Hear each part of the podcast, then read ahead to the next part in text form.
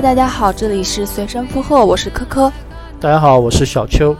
呃，上一期我们聊到了疫情下电影院经营的不容易。当时在节目里，我们提到了院线电影的拍摄和上映正在逐渐的减少，那那个曾经很火热的市场也逐渐的冷淡了下来。但是现在目前我们在市面上也看到很多的电影也在进行一个融资，特别是面对个人的一些融资。我们这次就邀请到了长期在知乎上混迹的秦老板来给我们进行一个分享。啊，请秦老板给大家打一个招呼。好，各位听众大家好，我是秦老板。谢谢秦老板，欢迎欢迎啊！自称老板的人还蛮少的。呃，秦老板有没有说亲戚朋友或者科科这边有没有亲戚朋友有没有接触到说一些面对个人的一些电影投资的一些事情？嗯，没有没有，老实说没有，就是很奇怪，就是说一些就是投资理财的那些，就从来不给我打电话，我也不知道是他们大数据筛选过什么原因，就这种 类似于这种，我看了就是明显不太靠谱的投资，然后从来没有给我打过电话。科科这边呢？我这边主要是因为没有钱。好的，好的，这是一个好的理由。其实我我是有接触过，因为之前做了一些工作，呃，曾经接触过一些影视公司，就直接就给我一个 PPT，然后是什么样有人的什么样的一个明星，然后这个电影什么时间上，需要获得什么样一个票房，面对个人，呃，五千不嫌少，啊，五百万不嫌多，就可以进行投资。电影上映过后会有一个票房分成、分红这样的一种一种操作。嗯，这个秦老板知道，这这样操作是怎？可以操作吗？有没有逻辑？嗯，首先来说，这个的话，就我听来的话是，就是游走在一些法律的边缘，因为这个是待会儿会聊的一个问题，就是普通人怎么去分辨这种到底是真的拉你去投资，还是说我是一种诈骗嘛？嗯，在我们刑法上有两个罪名，就是第一个就是叫做非法，叫做集资诈骗罪，这种就是说，嗯就像你打电话，你分不清他是真的还是假的，那我就是有可能，那他就是一个骗子，我就以编一个故事、编一个项目来，然后让你去嗯那个给我投资，然后实际上我拿到这个钱以后，我也不会真的去做这个事情，我只是把这个钱拿来就是要么我自己去转移了，要么就是呃自己去消费了，这种这种就是集资诈骗罪。然后另一种就是我真的去做这个事情了，就我、我说我要去拍这个电影，然后我说你们给我投钱，然后我就真的去拍这个电影了。嗯，而且我最后我还就是让大家都盈利了，就是你们都都还赚钱了，我还没有真正把这个事情搞砸，那这个会涉及到另一个罪名，叫做非法吸收公共存款罪。就说哪怕我真的去做了这个事情呢，也有可能是去触犯刑法的一个事情。那么这两个之间的区别在哪里呢？区别就在于他的募集对象是公众还是特定的个人。就比如说我刚好跟邱老板就认识，我说我要拍电影，你来给我投，这种我是一对一的跟他讲，或者我一对几个人跟他讲，几个朋友跟我讲，这种不叫做向公众募集，是这种不向向公众募集，这种情况下你是可以的，是是合法的。但一旦说这这种我想情况就是我们合资做生意嘛。对对对对，这种是可以的。一旦说我说我要做这个事情，我去打个广告，比如说我去报纸上打个广告，我去论坛上发个帖，说我要做这个事情，然后你们来做。这个时候，因为我不持有金融牌照，所以说不管我最后是真的去做这个事情，还是我只是骗一笔钱，都构成刑法，只是说哪哪个条目的问题。一个叫做非法收那个吸收公众存款罪，一个叫做非法集资罪呃。这这个中间的界限在哪里呢？比如说，我成立一个影视公司，我要拍个片子，嗯然后我下面可能有五到十个员工，嗯那这五到十个员工也不叫员工嘛，他就是公司的股东。对，然后这几个股东，他们在外面去找亲戚朋友融资，或者找亲戚朋友拉拉进来说我们合伙做生意，这个好像就像刚才我们说的那种第一种那种合作做生意的情况，它不叫融融资了，就是说，哎，我我是 A，嗯。我下面有 B 到 D，然后几个员工，他们都是股东，股东拉到新的股东来合伙做生意，投钱，这个过程的话，怎么去界定这个非法融资还是合伙做生意？这个？这这个是可以的，这个是可以，就是说你通过宣传这个的渠道，如果你是一些公开的，像报纸、像互联网这种，你没有像特定的对象，就是我这条消息没有说我一定要传递到某一个精准的人。就是我张三一定是拉李四来的，李四一定是拉王五来的，你们是精准的一对一去说这个事情，这个是可以的。但是我这条消息是一条广播，就全世界的人都可以来看我这个消息来做这个事情，那这个就叫非特定对象了。那么这个就是会就是要金融牌照去支持这个你去做这个事情，否则的话它就是游走在法律的边缘了。嗯，了解了，了解您的意思了。所以说我说之前的一些众筹嘛，是就就就看这个范围了，就是众筹以后看他这个协议，如果是说你是真的就是每一个人都可以过来，然后也不需要去一对一的去入入股嗯之类的，就说我要加入这个股东嘛，不需要去做这这事情的话，那么他就有点就有点。如果他最后的协议是说我一个人一个人谈的，一个人一个人签的协议，就像我们私募股权一样的，那这个是 OK 的。但好像是众筹后来就是发展了几年，后来也就基本上现在就销声匿迹了嘛。估计是的他最后的这个结果也很难去认定，因为这这种本身它的这个商业模式，你就作为小股东就很难去约束这个发创始人或者大股东的一些行为嘛。最后你的收益也很难得到保证。所以说，整个这个金融这一块的话，国家还是一个牌照管理，你得有这个牌照。有这个能力才能去做这个事情，不是你普通人说我想好一个项目，我要做一个赚钱的事情，就就可以去做这个事情的。那市面上就说我所知道的这么多的一些电影融资的一些公司的一些行为，其实是打一个擦边球。没有，他融资的对象，我觉得他们融资的对象还是像特定的公司，就比如说像那个股权投资基金，嗯像上市公司，或像一些就是个人，他去谈，他没有去公开的说我要拍个电影，然后大众给我投钱，他们还是是一个就是常规的一个我所我所接触到的大多都是说，哎，我现在手上有个项目，这个项目就是说已经成型了，有哪个明星，嗯然后电影名字也有了。然后就说电影拿出一小部分份额，就是说给到个人，就是说你可以用于这个来进行一个投资的一个呃投资理财的一个产品了，可以这样讲。嗯就面对个人，然后他也不打任何广告，就是通过那种口口相传，就是类似于电话销售的一种方式。这种的话，其实就是打一个擦边球。对，这有点像我们之前那种传销的那种感觉对对对对对对对就就有点像，对，有点像这种感觉。那这种的话，基本上你作为就是你离这个公司或者是这个项目很远的人，你很难去控制这个东西，你很难去控制最终的收益。把哪怕这个票房是赚钱的，但是你怎么知道他到底赚了多少钱？这个钱具体的资金流向在哪？这个的话，其实有跟跟其他的所有的金融产品属性一样的嘛，就是说会有收益，也会有风险。但是作为个人来讲的话，如何去判断？就说，诶，我我说我这边有个片子，然后我可以拿给你个人，然后可能是呃百分之零点五，百分之甚至嗯百分之零点零五，但是我这片子几十亿的，嗯，对吧？对你对你的个人来讲的话，就是一个很大的数字了。但个人来讲的话，我怎么去判断这个东西到底是真的还是假的？我投了钱，然后会会给我吗？对对，这个就是我我们想讲的，就是我还不用再那么深层次的，就说你怎么知道这个钱会给我这个地方。所以就是我们如果把这个拍电影看成是一个投资的一个生意的话，那我们在投资里面讲，我们讲三好，第一个是好生意，然后好公司、好价格嘛。那第一判断的是好生意。那我们现在就想，我想特别想跟观众去讲的，或者听众去讲的一个事情，就是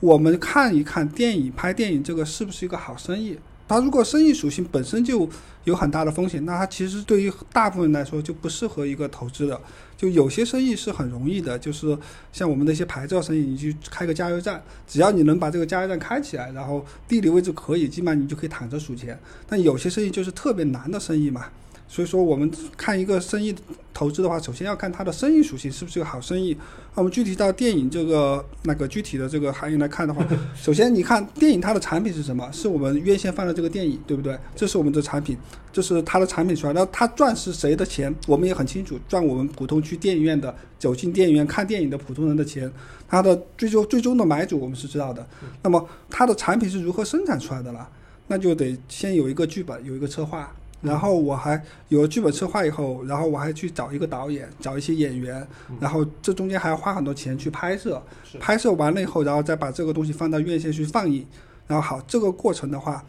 长一点时间就是两年，正常的话有那种拍，我知道有那种拍十年的一些影片，包拍到后面就是实在拍不下去的影片。那么首先看，就是说我们从属性来讲，它是一个 to C 的，就是一个最终消费者买单的一个一个产品。那么 to C 的产品，首先一个就是消费者的口味是很难精准的去预测的，就你不知道某一阵子某个消费者就喜欢某种口味的，就说我们餐饮一样的，就可能这几年大家就喜欢火锅，那前几年可能就喜欢粤菜，这个东西消费者自己都说不清楚自己到底口味是怎么偏好的。那电影也是，有可能这几年我们就特别喜欢那种古装片，再过几年有可能就喜欢科幻片。我们前段时间就是前几年可能很喜欢个人英雄主义的漫威的那些东西，但现在我们也很喜欢平民英雄这样的东西，就普通人这里面，所以说。本身这个消费者的口味就是变来变去的，这个是人和商业不能回避的一个东西，因为你只要是 to C 的，你就会面临这么一个问题。那反过来的话，你这个影片从你设立到最后开拍到上映，中间又得两年时间。两年以后，这个消费者先不说这个影片拍的怎么，这消费者会不会再喜欢这个东西，这很难说得清楚。而且就是这个行业里面的人，他也很难精准的去预测某一个影片拍出来，它到时效房票房是怎么样的。我们会看到一些很重金投入的，然后聘请非常知名的导演和演员，最后。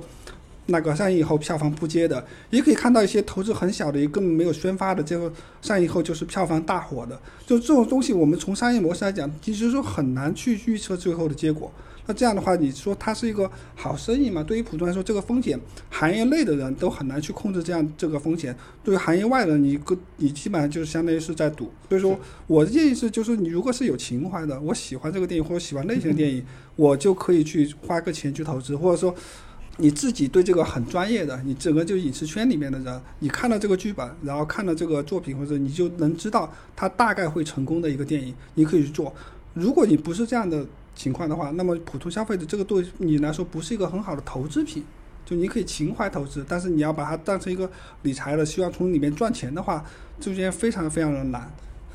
而且，其实就是说，电影这个产品的话，它不只是一个时间周期长，而且它会受到一些政策影响，而且中间的话，可能会有一些演员的个人品德问题，会对这个电影产品造成一些呃负面的一些冲击等等之类的。对，所以说我们那个看这个生意属性的时候，我们还看到这个东西是怎么制作的嘛？就是我们产品是什么，消费者是什么，我们清楚了，但这个制作过程，我们再去看一下，制作过程从这个编剧到这个导演，导演你能请谁？这个导演是什么风格，是不是适合？然后演员能不能找到一个合适的演员？到最后，包括你就是拍完了以后，你要交到广电总局审，广电总局的那个审核能不能过？然后他如果不过，你回来要怎么去修改？这这这个生产过程，你是有非常非常多的因素可以让你直接就上不了线的。就相当于是我们如果是做一个产品的，比如说我们做一个汽车的，那上游的锂电池、上游的钢铁，如果是掌握在别人手里的，甚至是它是一个。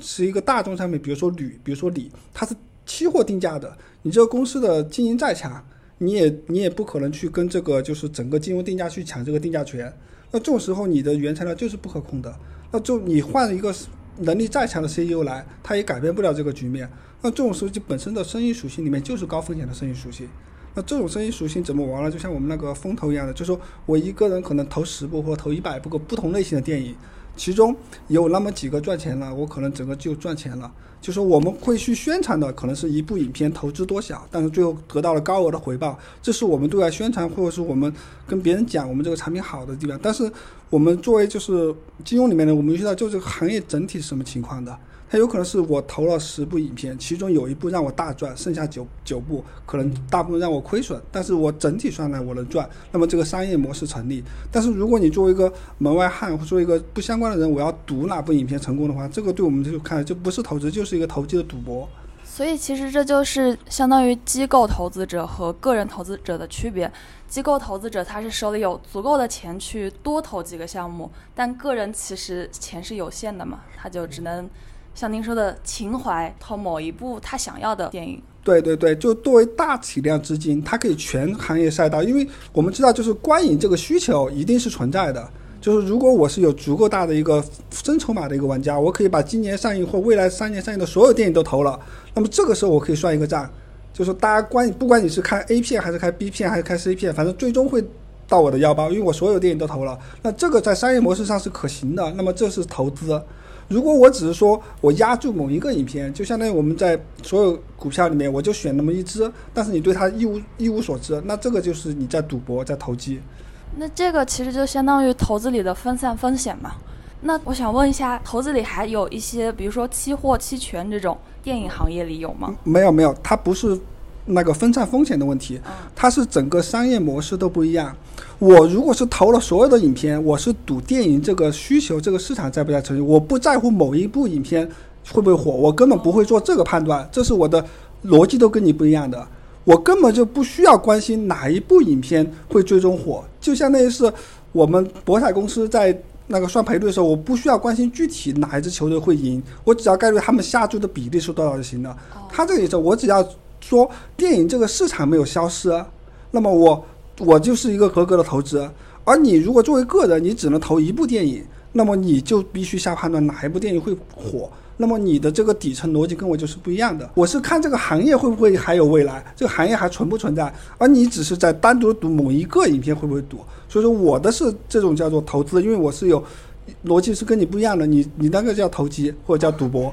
不是说分散风险的问题，而是我们想的东西，我们会去赌的内容不一样。那按照这个逻辑走的话，就目前电影院整个电影院都是一个停滞的状态，那么就是说可以。预判到未来，就是说一些热钱啊、基金啊，包包括像一些真的就是类似于类似于庄家的一些投资者，他们可能会逐渐的去离开这个市场。我倒不觉得，我觉得电影这个需求的话，我现在还觉得还会有，就是你整个这个行业不会这种颠覆性，除非就是我们整个人的这种消费习惯出现非常大的那个转变，就大家都以后都是就是三五个人看电影，不用大规模的聚集，就为了防疫，或者是我们都喜欢在家里做一个大屏幕，然后做一个环绕立体的，在家里去观影，而不去，但除非这个整底层的这个就是消费习惯发生这个动摇，否则的话，它只是一个短期的一个干扰因素。就说我们对于要看新的影片还是有这个需求的，就是人的底层的这个需求其实是存在的。那么有这个需求，那么就一定会有这个就是去满足这个需求的这个生意在。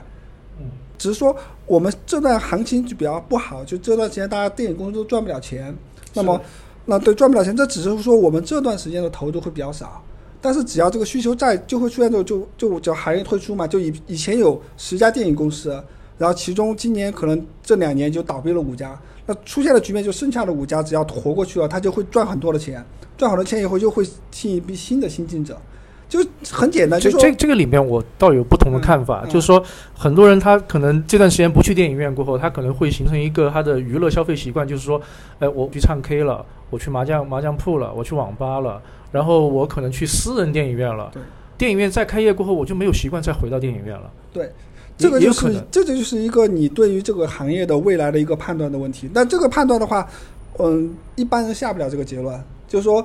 你只是提出了一种可能性嘛。但是你说他们一定会变成这样吗？就是未来商业，就你这个其实是已经叫投资面最深彻的，也就是商业洞见，就未来会怎么改变。但你这个只是说其中的一种可能性，那另一种可能性，大家就是觉得，如果疫情放松了以后，大家还是喜欢去电影院看，因为电影院不仅仅是观影，还有可能是一个社交，有可能是个其他的一些场景。那么觉得这个需求还在的话，这个其实就是看你对这个行业未来到底是一个就完全就是慢慢消失的一个夕阳行业，还是说它是一个长期都存在的一个就是。我们叫做中年或者现金流的行业，还是说它是一个逐渐成长的一个交易行业？这个其实为什么我们投资里面会有分歧，或者我们一定要强调你一定在自己能力圈里投资，就是这样的。你这个判断其实就代表你个人。如果你判断对了的话，你可以去压住；如果你判断错了的话，你就去赔钱。我们所有人之间的任何交易都是因为有这个分歧在，如果没有没有分歧。那大家就不会有这个交易，大家都看看同样是是一样的，就一定是有这个分歧的，然后大家才会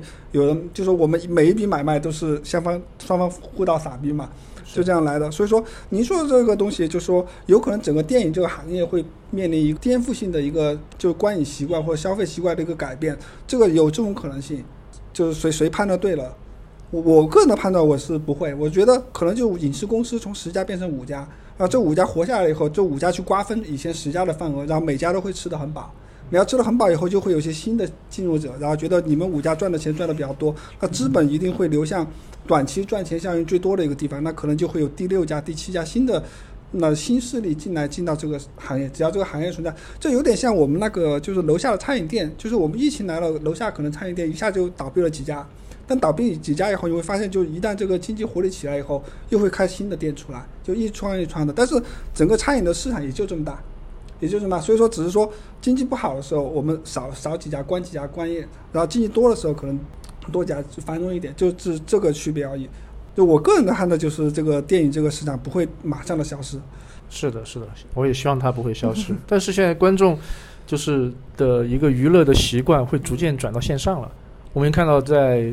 在国外嘛，在北美嘛，有很多流媒体公司，他们现在制作电影。这个电影的话，不需要在院线上映，或者它上映的窗口期非常短，三天一周，然后就直接上它的流媒体，然后通过流媒体上面的点击率，然后通过广告、通过会员订购的方式来吸纳收益。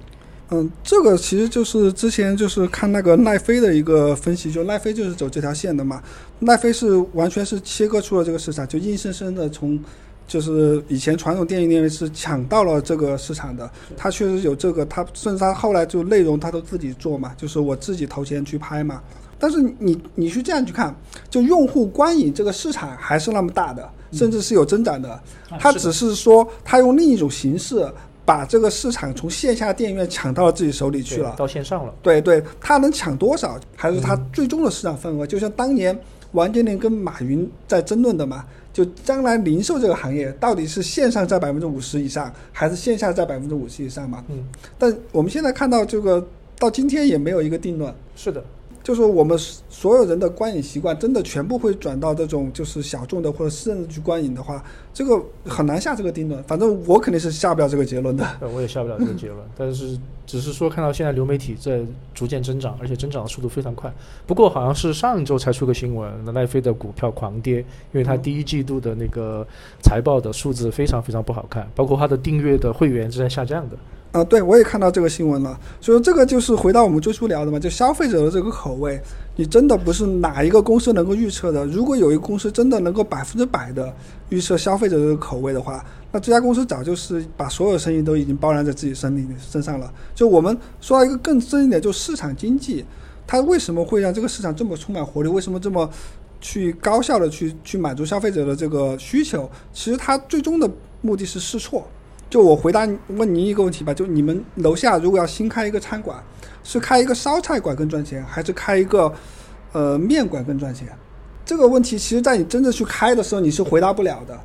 你可以通过各种去调研，就调研这个小区人的收入，调研他们的平时上下班的习惯，各种数据，去商业公司去做的这些数据去说。但是真正谁能够拍胸脯的说，我敢保证在这个地方开一个面馆就比开一个烧菜馆赚钱？没有人有这个。那么市场是怎么去做这个事情的？市场是通过试错的，就有可能先有一个人张三在这里开了一个面馆，然后开了半年，然后撑不下去倒闭了。然后李四看到张三开面馆不行，那我这来开一个开一个面包馆，那 开个面包店，开个面包店过几年发现又倒闭了。然后接着有一个人在这里开了一个烧菜馆，甚至有人开了个口红店，有人开了一个理发店，这么不停的竞争以后，最后发现哦，在这里是说其实开一个超市是最赚钱的。这个市场经济是通过试错的方式把这个东西试试出来了，而不是说有一个人就能精准的预测了。就回答您的问题，就说我们刚开始就是电商先火的时候，我们会觉得好像以后我们大部分都都会赶选到线上，但是我们发现过了几年以后并没有。现在还是有很多的线上又开始回归线下，而且线上的事情当时觉得很容易做，就是说你开一个淘宝店基本上没成本，然后你不需要交租金，然后也没有这个经营时间的限制，好像是一个很赚的事情。后来我发现线上人多了以后，流量变得很贵了，流量变成你的成本了。然后我们恍然大悟，发现哦，原来我在线下租一个铺面，那个铺面的租金其实不是我的房租，是我的流量成本。然后我们对这商业的认识又进更进一步了。所以说这个东西的话。你现在对这个商业的判断的话，你还不能说就奈飞就一定是未来一定成功的一条路线。所以说，我们会奈飞它会有波折，具体是怎么样的话，就是消费者还是我来句话，消费者的这个偏好是你不是你一个人能够绝对预测的。好，我们把这个话题再放回小一点的，就比如说是一个项目，嗯，如果要看某个电影是不是值得去投资，无论是对机构来说还是个人来说，有哪些看重因素呢？就比如说它的。导演阵容，或者是他的宣发之类的，这个可能邱总更有发言权。这个可能更我我提几个我的看法吧，就说，嗯，这种判断是我觉得是行业内比较专业的一种判断了嘛。第一个就是你历史的数据，历史的数据就是说一个演员能带来多大的票房，它会有个回撤嘛。就是说好莱坞这一套其实搞得非常的严谨的，就是导演、演员阵容什么，包括他的这个题材，这能带什么，他其实有这个东西，但这个东西。嗯，只属于专业人士，而且它并不是百分之百正确的。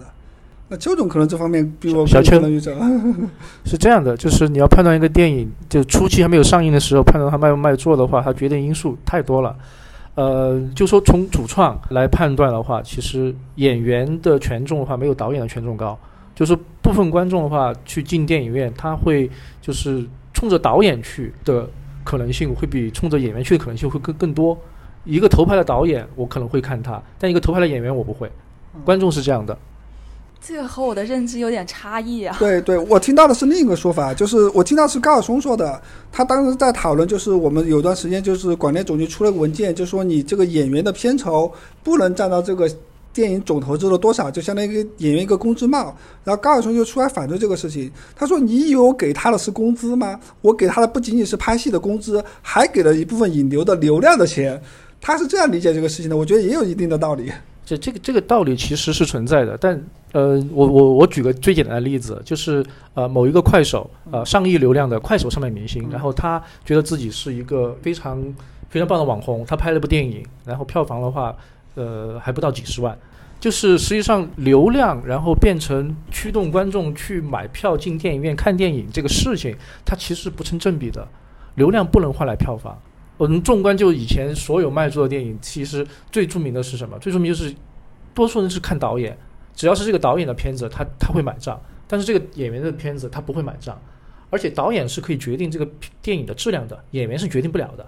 那有些导演飘忽不定，比如说王晶，就一部好片一部烂片，一部好片一部烂片，这种你怎么去看了？其实我的理解是不是这样？明星是赚取流量，也就是说他决定了电影短期内的票房，但是导演是属于呃一个电影质量好坏的决定因素，所以他可以决定一个电影的长期票房。没错，就是这样的。就是说，一个一个电影的话，就是说有一个网红明星，呃，有一个很有流量的一一一个人。然后他在电影宣传的时候可以起到非常棒的一个促进作用，它可以自带流量来。然后在电影刚上映的时候，可以造成一个呃很及时的一个效应，让让观众进入到电影院。但是一个电影说真的卖不卖座的话，它必须要看一个长线的数字。然后这个就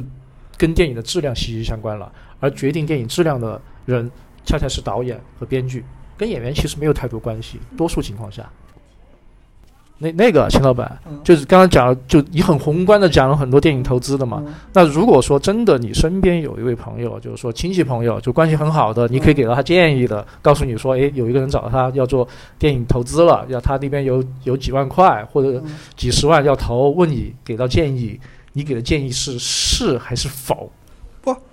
我首先就是说，你刚才的问题，就是你怎么去判断这个这个投资？你直接说你你你你给他的建议是什么嘛？我肯定是说你肯定不要去啊！啊，你肯定不就我们仨刚刚说一个大的原因嘛？大的原因就是说，这个电影本身是一个不太适合普通的一个投资工具嘛。就刚才说它的生意模式就是一个高风险的一个生意模式。这样我们讲，就如果它真的是一个好的一个就是投资的一个机会的话，我得先问一下，他是怎么找到你身上的？这就像我们那个之前那个公安宣传的反诈骗一样的这个东西，就说一个特别好的美女凭什么找到你聊天？就这么好的一个投资机会，她是怎么找到你的？你做了什么样的努力？如果你告诉我说这个导演就是我的高中同学，这个制片就是我家亲戚，那我觉得那你可以去试一试。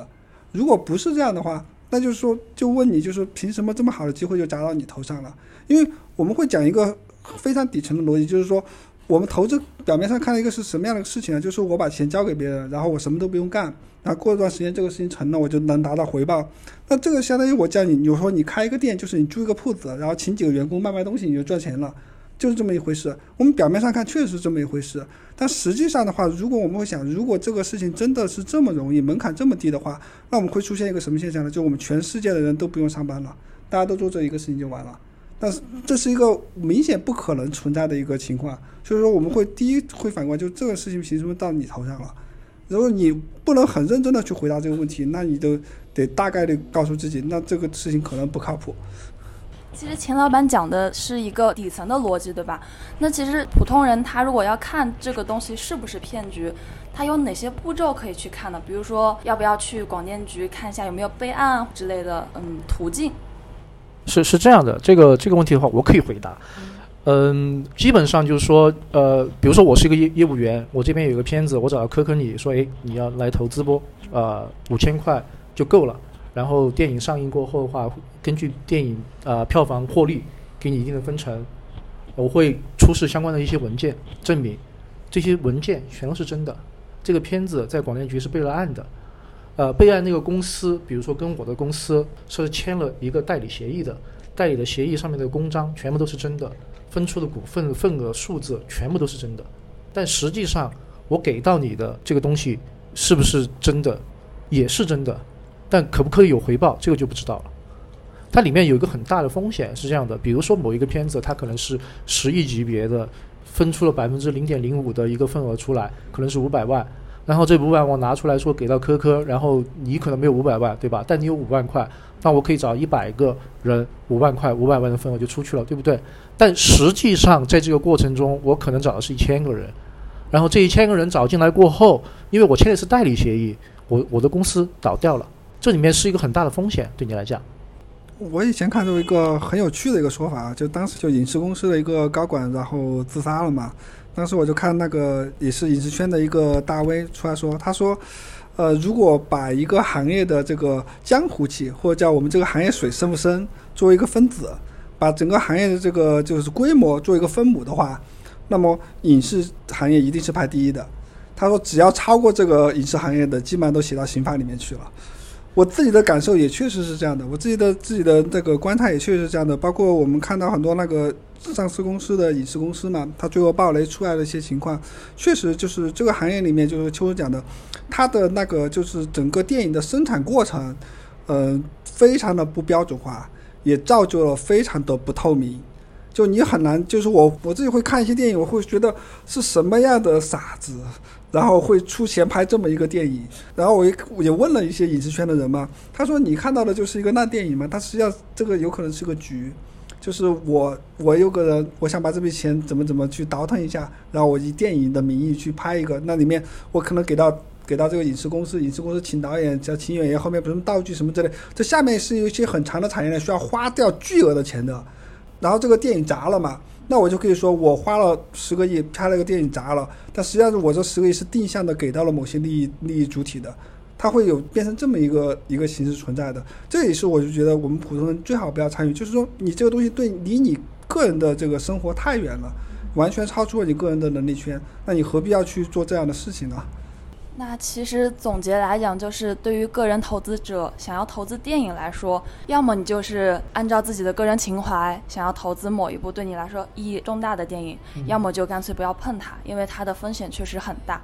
对对。好，那我们今天节目就到这里吧。OK，那就谢谢秦老板，谢谢。嗯，谢谢谢谢小董事。OK，这边给大家介绍一下，随身附和是一款介绍泛文化资讯。表达个人生活哲学的语音节目，不张扬，不激进，不站队，舒缓而平实的用自己的方式感受生活的美。欢迎大家订阅，今天就先这样了，再见。